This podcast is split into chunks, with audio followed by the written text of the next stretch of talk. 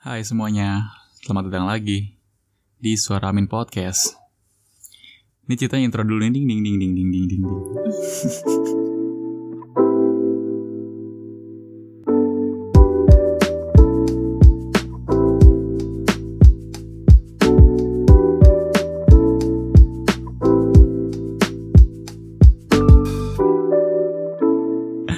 Oke, jadi ini episode ke berapa ya, delapan atau sembilan gitu, lupa. Pokoknya ini udah di hampir di akhir bulan Juli, sekarang tanggal tanggal delapan belas Juli dua ribu dua puluh, hampir ke tanggal sembilan belas karena nge-recordnya mau mau menuju tengah malam di rumah salah satu wanita terbaik yang pernah gue temuin dalam hidup gue. Cie. Oke, okay, podcast kali ini bakal ngebahas tentang perjalanan gue sama Melati ke Curug Cibeureum di Taman Nasional Gunung Gede Pangrango di minggu lalu, tanggal berapa ya minggu lalu? Eh, pokoknya tanggal sebelum seminggu seminggu sebelum tanggal delapan belas, entah tanggal berapa. Oke, okay, kita sambut aja Melati Yulianda Putri. Silakan perkenalkan diri Anda. Yeay. Ini ini pertama kalinya loh, di pertama kalinya Uh, kita uh, rekaman bareng ya. Halo Mbak Cantik, kenalin diri Anda. Halo guys, aku Melati. Iya, yeah. Suaranya suaranya jangan so emo gitu dong. Ntar pendengar gue kan rata-rata cowok nih. Ntar kalau dinaksir sama lu gimana? Halo guys, nama aku Melati guys. Sorry ya, dia udah punya pacar, jadi kalian gak usah. Apaan sih Min? Kapan gue punya pacar? Emang lu belum punya? Belum punya, enak aja lu. Ya, oke, okay, dia belum punya pacar, jadi terserahlah yang benar-benar. Uh, buat semua yang uh, dengar suara gue bisa D M gue di Melati. Kenapa kenapa, kenapa lu malah jualan? Ah, kenapa gue podcast gue dibajak sama lu? Kan kita mau ceritain pengalaman kita berdua loh yang ya, ke aku butuh sepuluh detik. Buat follow Instagram aku ya di melati.yulianda y u l i an y u l i a n d h a. Thank you. Melati Yulianda, jangan lupa ya. Di sana lu bisa nge-D M dia, bisa ngeliat foto-foto dia. Pokoknya banyak hal menarik tentang dia. Tapi jangan coba deketin dia, thank you. Karena udah ada yang ngetekin. Gak ada, Bong. Belum, belum. Oke, okay, back okay. to topic. Jadi uh, ini uh, sebenarnya uh, momen dimana kado ulang tahun atau ya permintaan ya sebenarnya. Yeah. Jadi jadi di uh, di tahun ini adalah ulang tahun. Nah, pokoknya usia Melati udah ke dua puluh tiga tahun. Jadi salah satu permintaan dia adalah uh, dia minta tolong ke gue sebagai mantannya yang belum pernah dilupakan. Wow. But, uh, gue pernah bodoh. Gue oh pernah yeah. bodoh sebelum mm. itu. Tapi sekarang gue lebih Sekarang udah realistis ya. Oke, okay. yeah. Bagus, bagus. Jadi dia punya permintaan buat uh, nemenin dia selama dua puluh tiga jam kurang lebih. Nah, dia, dia sih bilangnya kayak udahlah lu cicil aja seminggu seminggu sekali, seminggu dua kali buat kasih momen itu ke gue. Tapi gue mikir kayak ribet banget, yaudah sekalian aja jalan-jalan gitu, sekalian liburan. Akhirnya ada momen, ayolah jalan aja sekalian ke puncak gitu kan. Karena kita di Jakarta kan, destinasi yang paling dekat dan yang paling mudah dijangkau adalah puncak, karena di sana bisa naik motor juga. Akhirnya udahlah, udahlah kita putuskan buat ke puncak di hari Sabtu. Dan dia masih kerja dan pulang kerja langsung langsung bablas ya.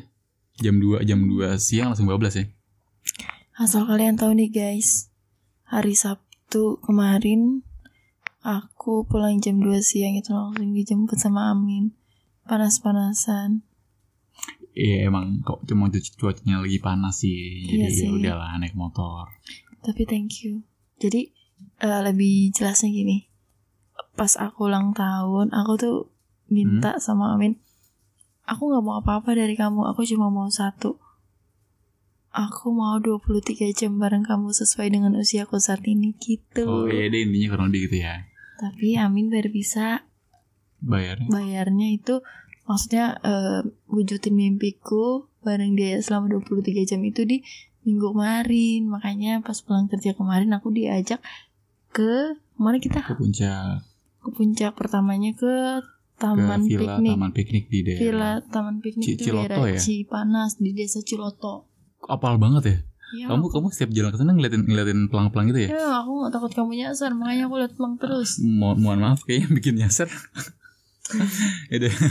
Intinya ya, dari jam dua dari jam dua jam dua siang mm. jalan panas-panasan ke puncak dari Jakarta Selatan dari arah Kemang ke puncak ya. Mm.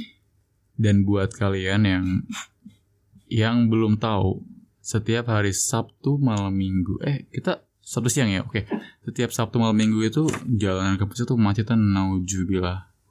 Banyak banget orang yang orang Jakarta yang liburannya tuh ya udah ke puncak aja. Jadi dia kayak kayak bingung mau kemana-mana. Ya tempat yang paling adem, paling sejuk, paling nyaman di Jakarta, Jabodetabek ya paling dekat adalah puncak. Jadi malam Minggu tuh rame banget. Hmm. Kita macet-macetan dari jam dua sampai puncak jam setengah lima ya, jam lima. Enggak, jam lima. Enggak, enggak setengah enam dong. Jam limaan ya. Jam lima. Ya jam limaan, jam limaan itu udah udah sampai ke villa, udah masuk ke dalam kan. Hmm. Jadi itu villanya di di Warpath, turun lagi ke bawah kurang lebih satu kilometer sebelah kanan. Eh daerah-daerah situ lah Ciloto ya. dua kiloan. dua kiloan. Iya pokoknya. Karena aku yang pegang Google Maps. Oh, apal banget ya, Bu. Iya. Pokoknya sekitar segitu. Dan dan situ villanya menurut gua menarik ya. Jadi kayak kayak taman gitu. Jadi villanya luas banget, kayak parah, taman. Asik. Keren ya, tengah-tengahnya ada danaunya gitu. Hmm. Ada tempat kayak pasir, eh pasir lagi kayak rumput, hamparan rumput, ada pohon-pohon, ada kayak taman-taman bermain, ada kolam renang. Dan kamar tuh gede, kayak satu rumah ya, kayak hmm. satu rumah kontrakan ya, lumayan ya. Kayak kos-kosan lebih kayak besar dari kos-kosan. Kos-kosan lebih gede gitu. Dan harganya cukup terjangkau juga ternyata buat berdua cuma sekitar dua ratus tiga puluh ribuan. Yeah. Next kita bakal cari tempat-tempat kayak gitu lagi. Nah, jadi ceritanya di sana kita kita nginap sehari. Dari Sabtu terus Minggu paginya coba-coba cari cari sarapan ya kan. Hmm. Sebenarnya pengen makan bubur Cianjur Mel, karena daerah situ kan banyak uh, dekat-dekat Cianjur tuh kan khasnya tuh bubur Cianjur. Gue pengen banget sarapan pakai bubur Cianjur. Beli bubur Cianjur malah beli bubur ayam biasa. Enggak tapi ribet, gue ke arah Cianjur udah kayak ribet banget gitu. Cari ya, nyarinya juga gue nggak tahu. Bangunnya siang.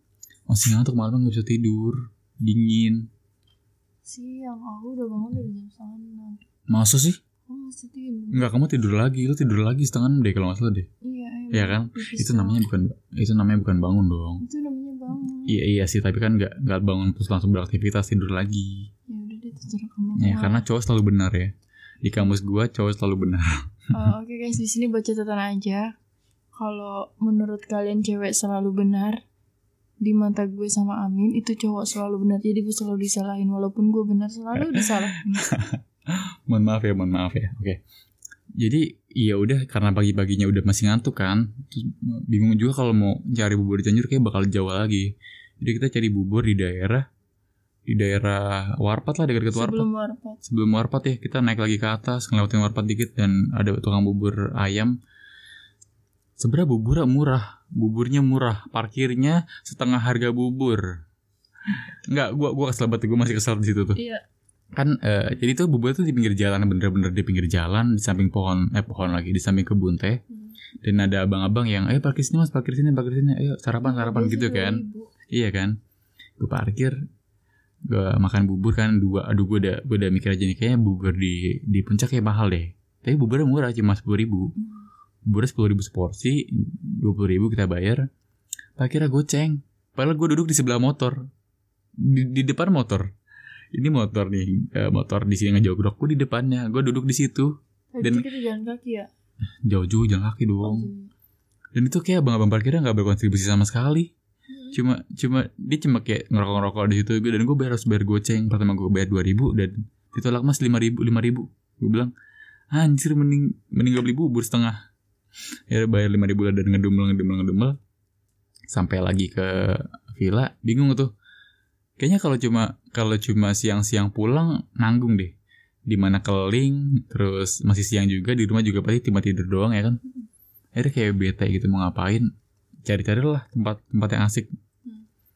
Dan dan kalau lagi di lagi di apa namanya? Lagi di daerah pegunungan tuh kalau nyari-nyari tempat yang sama kayak di kota kayak sayang-sayang gitu, kayak bangunan-bangunan wisata-wisata yang kayak ada di kota gitu, misal kayak uh, tempat-tempat yang udah dibangun buat buat tempat wisata gitu. Apa sih gimana sih nyebutinnya?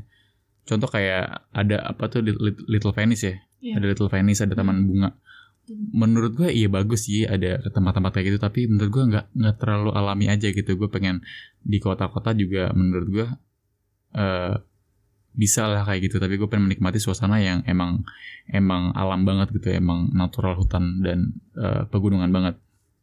Dan akhirnya kita mutusin buat ke Taman Nasional Gunung Gede Pangrango. Di sana bingung bingung juga mau kemana, bingung juga nggak pernah kesana, bingung juga tempatnya mau di mana. Dan pas dilihat di Google Maps tuh tutup ya, uh, temporary closed ya, yeah. jadi jadi dia tutup untuk sementara di Google. Dan pas gue cari-cari beritanya ternyata dia udah buka dari dua hari lalu, dari hari Jumat, karena itu hari Minggu gue nyarinya. Terus kata email ya, ya udahlah kesana aja gitu, kita pastiin dulu aja, tapi kalau udah tutup ya udah kita cari tempatan atau nggak kita pulang. Dan akhirnya bener aja kita kesana, lihat Maps, siapa yang navigasiin? Aku. Kamu ya? Anda ya? Nyesel gak sih? Enggak dong. Iya, bagus. Oh, udah pinter. Uh, perlu digaris bawahin. Amin ke situ karena aku tahu. Masa sih? Ya, maksudnya dia nyerah, udah deh tutup sementara. Terus otakku, udah kita kesana aja. Udah kita kesana aja. Oke. Okay. Soal hasil nanti aja. Yang penting kita gerak dulu gitu. Iya sih. Dia nurut sama kata aku. Eh. Dan hasilnya menakjubkan guys. Iya sih bener-bener awal-awal awalnya nggak nggak nggak kepikiran ya, karena udah tutup nih, jadi takut aja kalau kesana bakal tutup karena hmm. dekat juga ya udah kita jalan. Dan ternyata itu eh, di situ tuh sama Cibodas sebelahan. Gue gue baru tahu Taman Nasional Taman Nasional Gunung Gede Pangrango sama Cibodas tuh sebelahan. Dan itu pertama kalinya banget gue kesana. Gue gue kayak ngelihat ngelihat banyak orang-orang yang eh, setelannya setelan buat ngedaki gitu kan, lengkap, ada yang bawa uh, carrier, ada yang bawa apa namanya uh, sleeping bag segala macam gitu kan, kayak emang posnya para pendaki gitu, para parkir motor di situ. Dan gue juga punya cerita yang nyebelin di sana, di daerah Cibodas ya kan, kita parkir di sana. Oke, kita mau parkir di sini. Aduh lapar nih. Agak ini ini parah banget sih. Oh, guys. Ini parah banget. Gue sama Emil kan lapar nih, belum makan siang kan. Akhirnya gue nyari-nyari dong tempat-tempat yang sekiranya murah. Kan di sana tulisannya ada kayak uh, ayam bakar, ada sate, ada roti bakar, ada Indomie segala macam. Dan gue nyari yang nasi dan itu kenyang. Dan ada satu warung tulisannya nasi rames. Nasi rames gitu, pokoknya nasi rames sama ayam apa gitu pokoknya. Nasi rames pasti murah dong, gak mungkin mahal dong. Kan kayak ibaratnya kayak warteg gitu lah. Kayak bagi nasi sama lauk apa dua biji gitu, terus udah ya, paling budgetnya sepuluh ribu atau lima belas ribu lah sama air putih. Ini gue datang lah ke sana. Yes, datang dengan penuh keyakinan dan tidak ragu sama sekali. Tapi kita kita di sana berdua doang ya, maksudnya nggak ada nggak ada orang lain yang beli. Tahu nggak guys, dia cuma makan apa? Dia cuma makan nasi pakai kuah sayur nangka dan telur balado. Hmm. Itu tarifnya itu dua puluh ribu. Sama aqua gelas. Lu tau aqua gelas kan? lima ribu guys satunya. Oh my god. Gua gua enggak tahu itu gua yang dibohongin atau emang tarifnya segitu ya, normal gua enggak tahu sih. Tapi menurut gua kalau buat di Jakarta segitu tuh mahal banget anjir. Eh, uh, kamu mau tau enggak kenapa huh? alasan aku enggak mau ikut makan di sana? Hmm? Gue tipikal orang yang kalau makan itu lihat uh, bentuknya dulu. Karena menurut bentuk gue apa? Itu bentuk lauknya atau bentuk makanan? Bentuk makanannya, karena menurut hmm. gue itu lauk yang udah diangetin. Emang betul sih, dari telurnya juga udah kelihatan ya, keras gitu. Makan. Oh, jadi kelihatan nggak fresh ya? Hmm. Ya di sana Parapat gue cuma makan uh, telur tadi kan, uh, telur, ada kentang sedikit, ada hmm. telur kentang sedikit sama sayur nangka. Itu kuahnya aja, gue nggak pakai nangkanya. Sama uh, uh, apa namanya aqua gelas yang cup itu.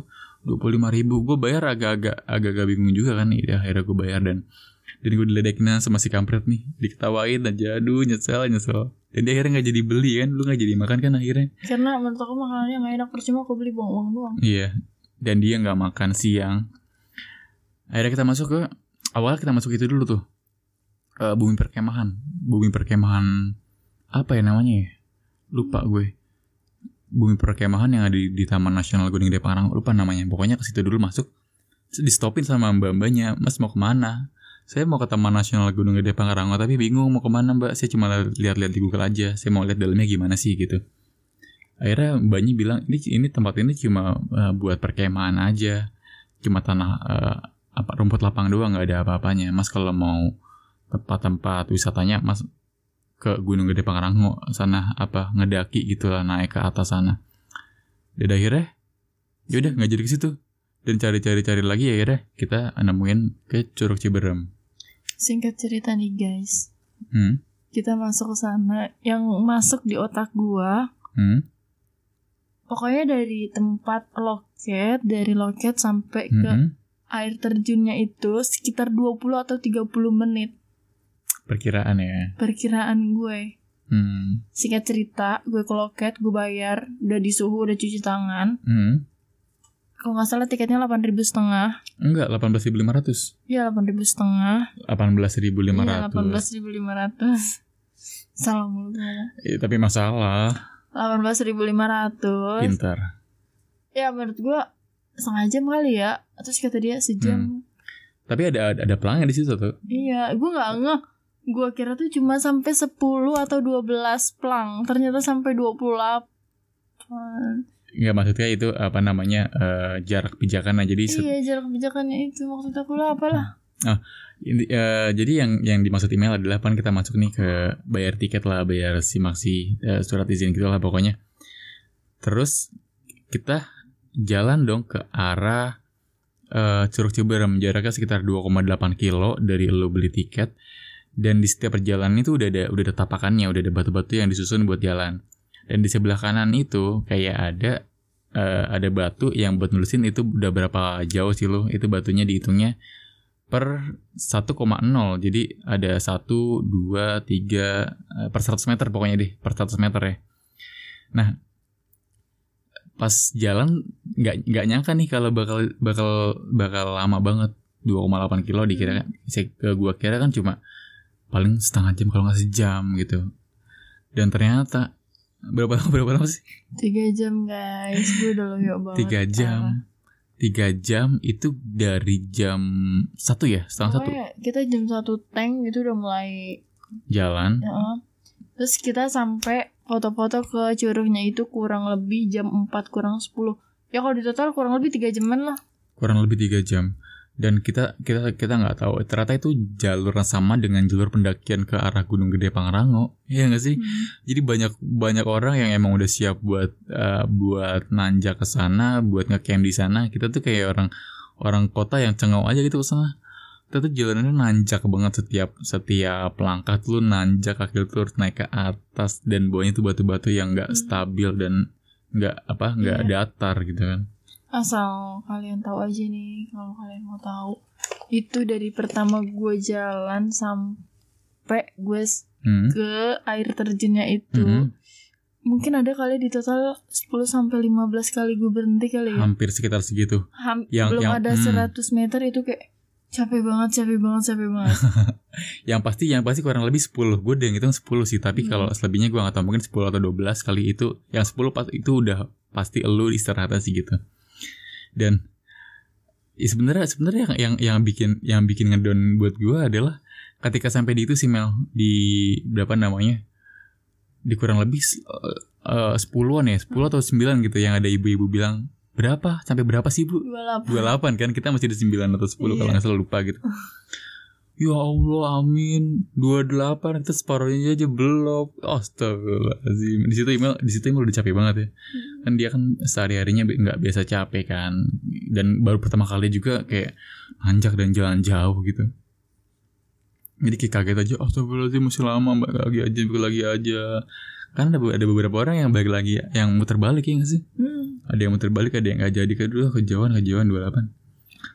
Buat mbak-mbak yang putar balik atau mas-mas yang putar balik, fix lo kalah sama gue, anak kota yang baru pertama kali jalan jauh, capek, dan gue berhasil hmm. guys. Iya, itu, itu juga pertama kali sih kesana. Sombong pas yeah. pas tapakan ke dua puluh berapa, dua puluh enam-an yeah. kali ya, aku udah sombong. Ya Allah, gitu capek guys. Lu padahal padahal lu dari dari awal udah kecapean, hmm. naik udah satu kiloan aja udah capek banget kan. Hmm. Nah, sebenarnya sebenarnya eh, karena itu sih, karena apa namanya, karena sugesti juga sih, udah berapa lama, eh sebentar lagi sebentar lagi ya kan, gue selalu bilang kayak gitu kan, sebentar lagi sebentar lagi sebentar lagi.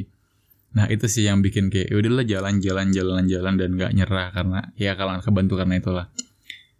Dan ada ada beberapa part yang uh, gue pikir ini berbeda ya dengan dengan kegiatan yang dilakuin orang kota dengan dengan apa namanya, eh bahkan anak-anak tongkrongan di di kita di Jakarta, di kota, di kafe-kafe sama orang-orang yang ngedaki gitu. Kalau menurut gue nih, uh, first impression gue sebagai orang yang pertama kali ke gunung gitu, orang pertama kali nanjak ke daerah pegunungan gitu buat nanjak, buat naik, itu beda gitu.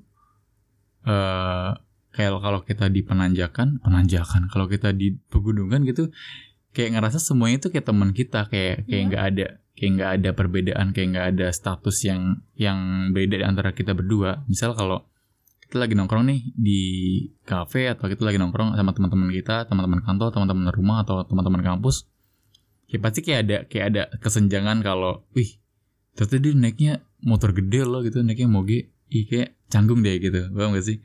Terus kayak uh, lo yang naik Vespa, hmm. lo yang punya baju-baju branded, lo yang punya sepatu-sepatu Gucci gitu, kayak nongkrongnya beda gitu. Gue nongkrong di sini, dia nongkrong di sana gitu, hmm. kayak kayak ada perbedaan gitu. Tapi kalau lo ketika lo ngedaki, lo naik gunung, kayak kelihatan ya, semuanya teman gitu, kayak nggak ada yang signifikan berbeda gitu. Mungkin lo pakai sepatu branded, mungkin lo pakai uh, tas carry yang mahal, tapi kayak kayak kayak kayak nggak kelihatan nggak kelihatan kalau lo sama gue tuh beda status gitu. Kayak kita sama-sama pendaki yang pengen naik gitu, pengen menikmati alam. Itu sih yang gue dapet di sana. Sama sama satu sama satu jokes yang itu loh, yang ada Indomaret di atas, ada Indomaret di atas. Oh. Itu lucu banget gak sih? Menurut gue, menurut gue lucu sih. Kayak pas ngedaki di atas, ayo mbak semangat mbak, semangat menuju ke puncak pelaminan. Waduh, yang gitu tuh kita ingat gak sih? Ya sama mas-mas. Ayo mas cepetan, ditunggu dong sama mertua di puncak pelaminan. Iya, ditunggu sama mertua di puncak pelaminan. Sama sama mbak mbak, eh mbak lagi. Eh semangat mbak, bener kan? Semangat mbak, di atas ada Indomaret mbak, ada Giant, ada Alfamart. Yo Allah. Tapi lucu sih menurut gue karena gue baru baru nger- iya baru ngerasain momennya gitu, baru ngerasain oh. chemistry-nya sama kak Anda. Menurut lo ada yang beda nggak sih Mal? Oh. Uh, lo kan pertama kali nih kesana nih. Ada gak sih kesan lo gitu? Ada gak sih hal yang, oh ternyata begini ya, dari ekspektasi lo yang kirain lo kayak gini ternyata beda di realisasinya gitu? Kalau buat ekspektasi mah aku kayak gimana ya, namanya gue bener sama-sama bener-bener orang yang gak pernah keluar dari kota. Apa? Hmm. Kayak gue keluar kota itu cuma karena kerjaan, hmm. karena acara dari apa sekolah. Gue orang yang bener-bener dikekang sama orang tua gue. Jadinya ya gue kayak mau ngimpi gue jalan kesana kemari tuh kayak gak berani, karena gue terlalu dikekang sama orang tua gue. hmm. Sampai akhirnya gue dibebasin sama orang tua gue keluar, yang penting gue bisa jaga diri, jaga kepercayaan mereka. Dan oh kenapa baru sekarang gue menikmati oh, ini. Oh jadi, jadi dari, dari dulu lu gak, gak ngerasain momen seperti ini ya, karena yeah. orang tua juga khawatir sama lu dan belum boleh pergi jauh sendirian. Hmm, dan ketika diizinin dan gue, ah, oh, ternyata seindah ini gitu. Yeah. Karena gue selalu mengubur mimpi gue dalam malam uh. ketika gue udah punya suami, ngerti gak? Oh. Karena mereka pasti percayain gue sama suami gue. Karena hmm. mungkin mereka takut, karena kan ya lu tau lah kes zaman sekarang kayak gimana. Hmm. Jadi pas pas ini pertama kali ya, buat lu pertama kali banget ya, pertama kali lu main keluar jauh. Hmm, dan pertama norak sih ya. Hmm. Menurut gue, ya lo boleh bilang gue norak, tapi mungkin kalau lo jadi gue, lo ngerasain hal yang sama, ngerti gak? Hmm. Kayak ke Warpath aja deh, gak usah jauh-jauh. hmm. Oh anjir ini lo yang anak-anak ngomongin Warpath. Ternyata Warpath tuh bentuknya begini gitu ya, uh, rasanya tuh kayak gini, dinginnya tuh kayak gini. Gue bener-bener baru yang pertama kali, terserah lo mau bilang gue norak atau apapun itu. hmm. Tapi emang bener-bener ini pertama kalinya gue, ini yang kedua kalinya kita keluar. Dua kali kayak. kita Maksudnya keluar Jakarta gitu. Hmm, pertama kali kita cuma ke Parapat doang, jajan-jajan, hmm. pulang. Yang kedua kita nginap di villa. Ke Ciloto sama ke eh, nah Curug, itu ke Curug Cibeureum. Ya, pokoknya udah lumayan tiga destinasi di luar Jakarta itu kayak kenapa nggak dari dulu? Gitu. Tapi gue nggak nyesel. Terus seru ya berpetualang ya. Semua orang punya cara buat jaga hmm. anaknya masing-masing. Uh, menurut lo uh, gimana? Pertama ini ini tadi kan mengenai lo pas keluar kota, liburan-liburan lo. Tapi ini lebih spesifik mengenai pendakian lo atau perjalanan lo ke uh, Cibeureum, ke Curug Cibeureum. Tadi kan lu bilang dari pertama, ternyata gue pikir cuma setengah jam atau satu jam. Ternyata pas gue ya. jalan sampai tiga jam. Nih, yang ada di pikiran gue, ah ke curug nih, ke curug. Yaudah oke okay. Di pikiran gue jalan paling kayak lu jalan di kampung aja, hmm. gak jauh-jauh. Ternyata jalanannya begitu, gak nanjak-nanjak-nanjak. Udah licin, gue terpleset. Betul-betul, sempat hujan juga di sana ya. hmm, Terpleset, nah. Kayaknya tuh ada hujan juga ya kan. Iya sempat hujan, hujannya tuh cuma lima menit berarti lagi. Manja, ya? Hujannya manja gitu. Manja, kayak kayak anda ya. Nah, jadi gimana gimana lanjutin lanjutin lanjutin. Uh, intinya aja deh singkat cerita nah. Tuh gue nggak ngira kalau misalnya tuh pokoknya di pelang yang kelima gue nggak tahu udah namanya apa terserah tuh. Di tembok yang kelima gue nggak gue udah capek banget. Hmm. Gue udah kayak napas gue oh, tersendat-sendat. Oh lima tuh lima ratus meter. Iya lima ratus meter gue baru ngap min. Hmm. Ngap banget. Karena emang jalan nanjak terus ya. Uh, gue kerja aja nggak pernah yang berat-berat. Gue kerja kayak otak, hmm, kan nggak pakai tenaga. Sama, otak sama ngomong doang ya kerjanya. Hmm, ini gue suruh jalan pakai tenaga tuh. Gue nggak kuat, gue nggak kuat dan gue nggak kuat. Terus tiba-tiba. Terus kenapa bisa lu semangat ya? Ada apa ya? Gak tau gue kayak. Gak gak nggak nyangka gitu ya hmm, bisa sampai kesini. Kayak pengen nyerah tapi tanggung. Gue tipe kalau orang yang uh, mungkin banyak ngeluh. Hmm. Tapi gue selalu selesain tugas gue ketika gue udah mulai. Ngerti? Hmm, iya. Gitu. Jadi walaupun gue bacot mulu, tapi gue tahu tanggung jawab gue ketika gue berani mulai, berarti gue harus berani menyelesaikan. Gitu. Makanya gue oh. sanggup ke atas. Dan ketika ke atas sampai kayak, gak nyangka ya anjir. Shit man. Oh, oh my god. Tidak banget. Kenapa gak dari dulu? Gitu. Iya, iya. Kadang kalau ditanya mau lagi gak? Misal hmm. ada yang nawarin hmm. gitu, ada yang ngajak. Sebenarnya pengen. Hmm. Cuma Uh, gue tak kasihan sama mereka yang ngajak gue.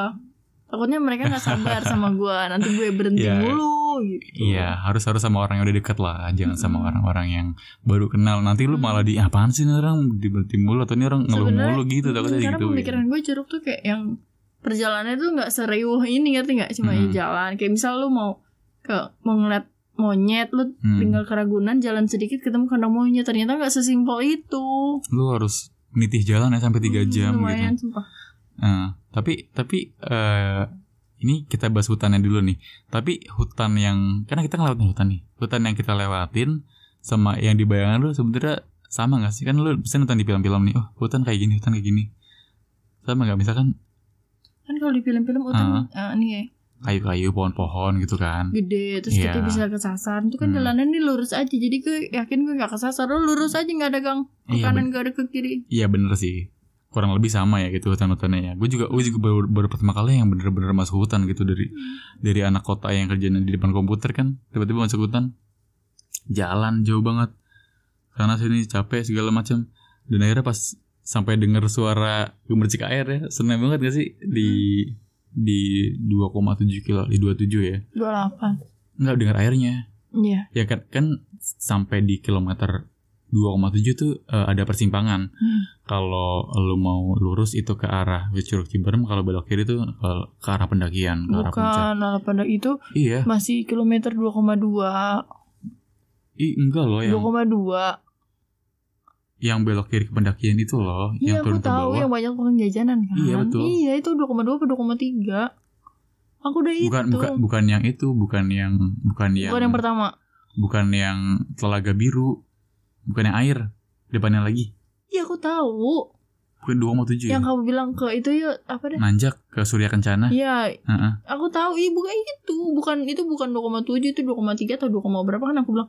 Ya harusnya dikit lagi. Kan kita masih ada satu jembatan lagi baru sampai. Oh masa sih? Mm-mm. Oh iya gue lupa-lupa. Pokoknya loh, ada loh. Ya mohon maaf. Pokoknya di situ udah Udah ngerasa ada suara-suara gemercik air ya. Udah tinggal lurus doang.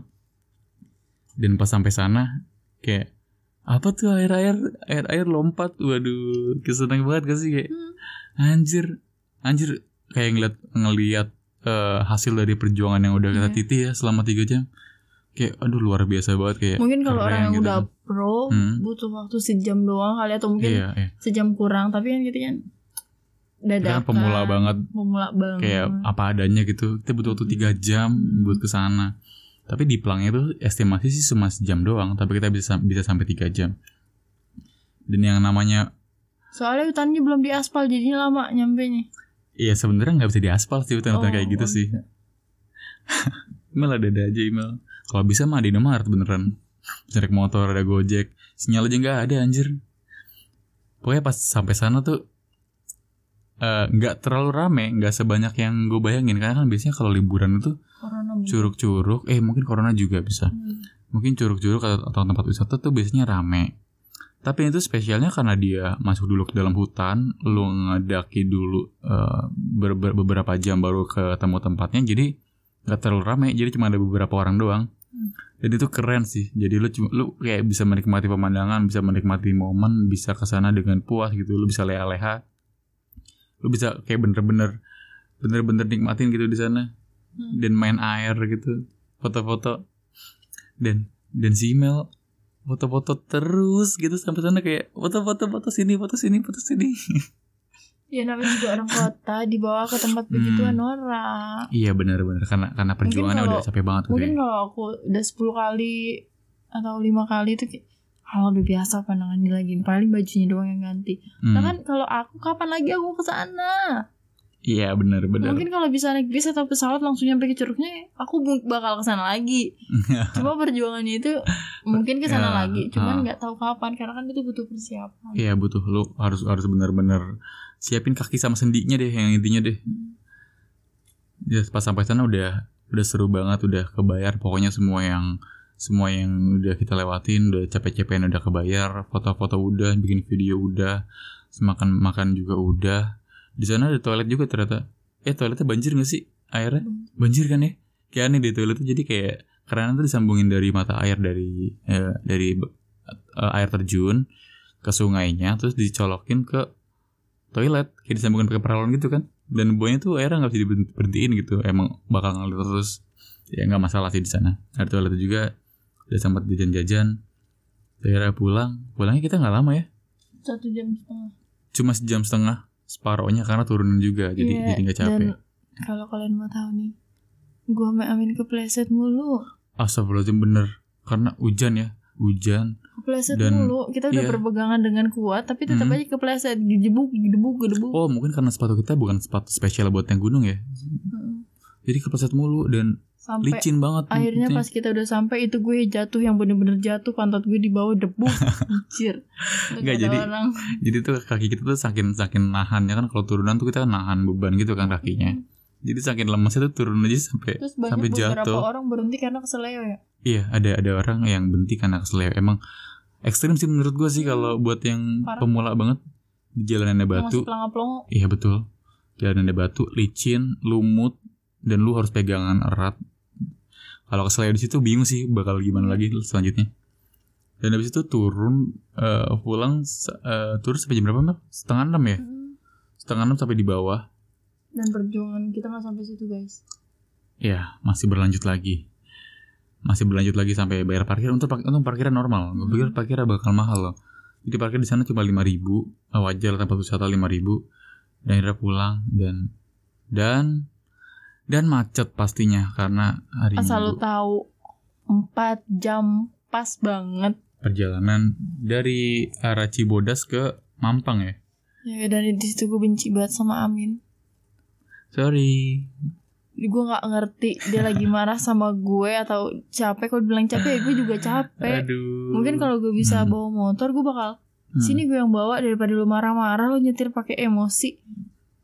Hmm. Lu nyetir pakai emosi kayak lo tuh gak sendirian kalau kenapa-napa. Oke kalau yang kenapa-napa. Nah kalau orang yang di belakang lo yang kenapa-napa hmm. gue kebenci banget isu. Mungkin Amin gak tahu gue di belakang nangis karena takutan. Tapi dia gak Gak gubris omongan gue sih? Sumpah demi Tuhan. Tapi lo gak, mungkin lo gak lihat. Iya gue kan di depan gak... Gue hampir trauma. Mungkin next kalau misal ada kesempatan gue gak akan mau lagi guys. Gue mendingan sama cari cowok lain dah. Gak ngantar gue bujuk-bujuk dia dia mau lagi. Nggak mau, gue takut sumpah parah. Jadi, jadi tuh emang dari dari arah uh, awalnya lancar tuh dari arah Warpath ke bawah. Nah pas sampai ke Kebun Teh itu udah macet banget tuh. Dari Kebun Teh sampai ke apa namanya Taman Safari itu udah macet banget. Sampai bawah tuh macet banget. Dan karena penuh juga mobil semua satu arah ke bawah. Dan akhirnya kita cari jalan alternatif. Lo mau tau nggak jalan alternatif yang kita lewat itu kita dipereng mulu. Oke okay, iya. Jalan di labirin gak nyampe-nyampe. Mutar mutar mutar mutar. Terus kita, kita huh? Dipereng sama turunannya. Yang iya. gue kira biasa aja, tahu-tahu gue iya ternyata cur curam banget, banget ya ke bawah. Dan ya. Jalanannya nggak bagus, jadi jegluk-jegluk. Parah-parah. Udah muter-muter-muter cari jalan alternatif, malah jalannya gitu banget, turunan banget dan gelap serem banget. Serem banget.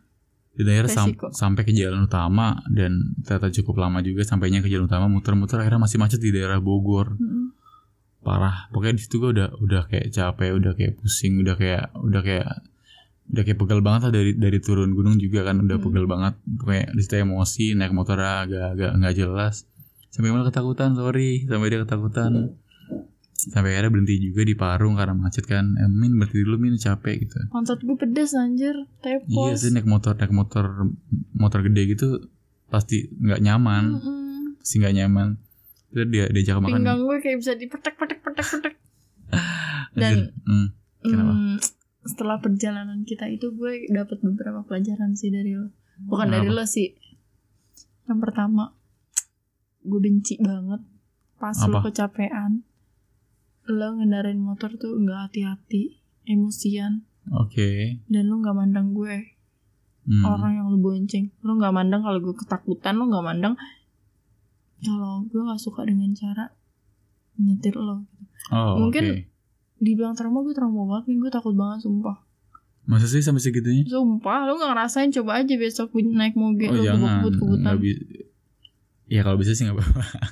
Terus, terus, terus uh, yang kedua, dari perjalanan kita ke sana, gue tahu apa? Seberapa besar sih lu sabar sama temen kayak gue. Temen ya? Yang banyak ngeluhnya tiap daki coy. Jadi jadi setiap mulu. seratus meter ya. Gue di situ pengen tahu, gue kira dia tuh kayak marah. Anjir lu kayak emosi, ternyata dia kayak ya udah sayang aku aku bisa bisa. Ayo kamu kuat, ayo bisa kan kamu hebat kayak gitu.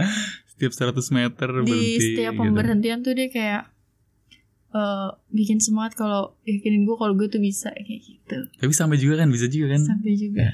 Gitu. Ya pokoknya sampai sampai rumah tuh udah capek banget ya. Sampai rumah lu sampai rumah jam sembilan ya? Enggak, jam sepuluh. Jam sepuluh?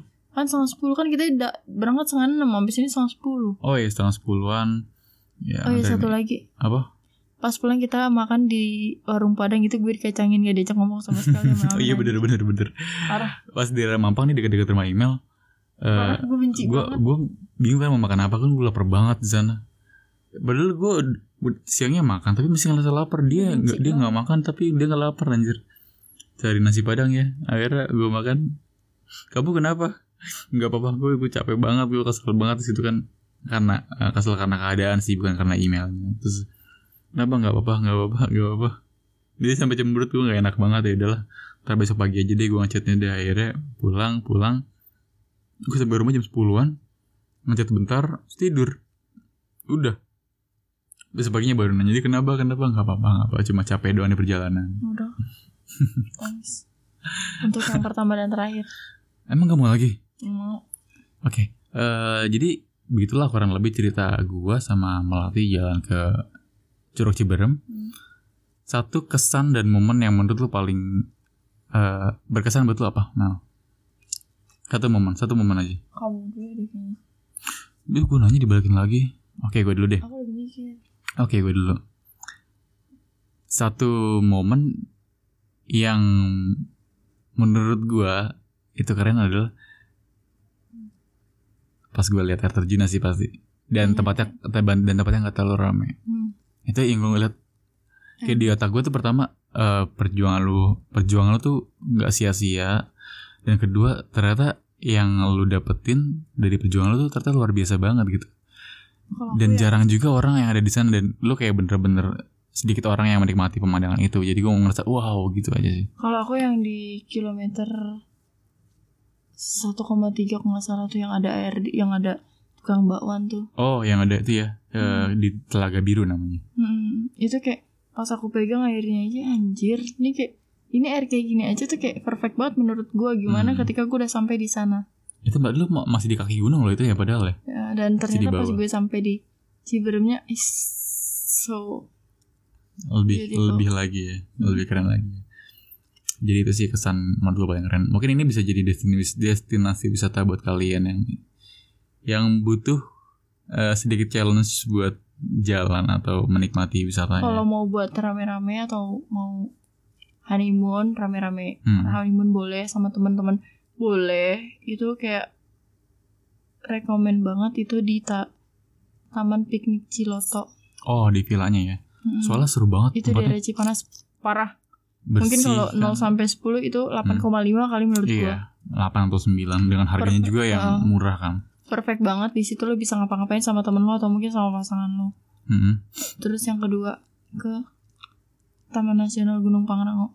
Ya. Yeah. Itu lumayan. Ke pendakian, arah pendakian mm-hmm. ya.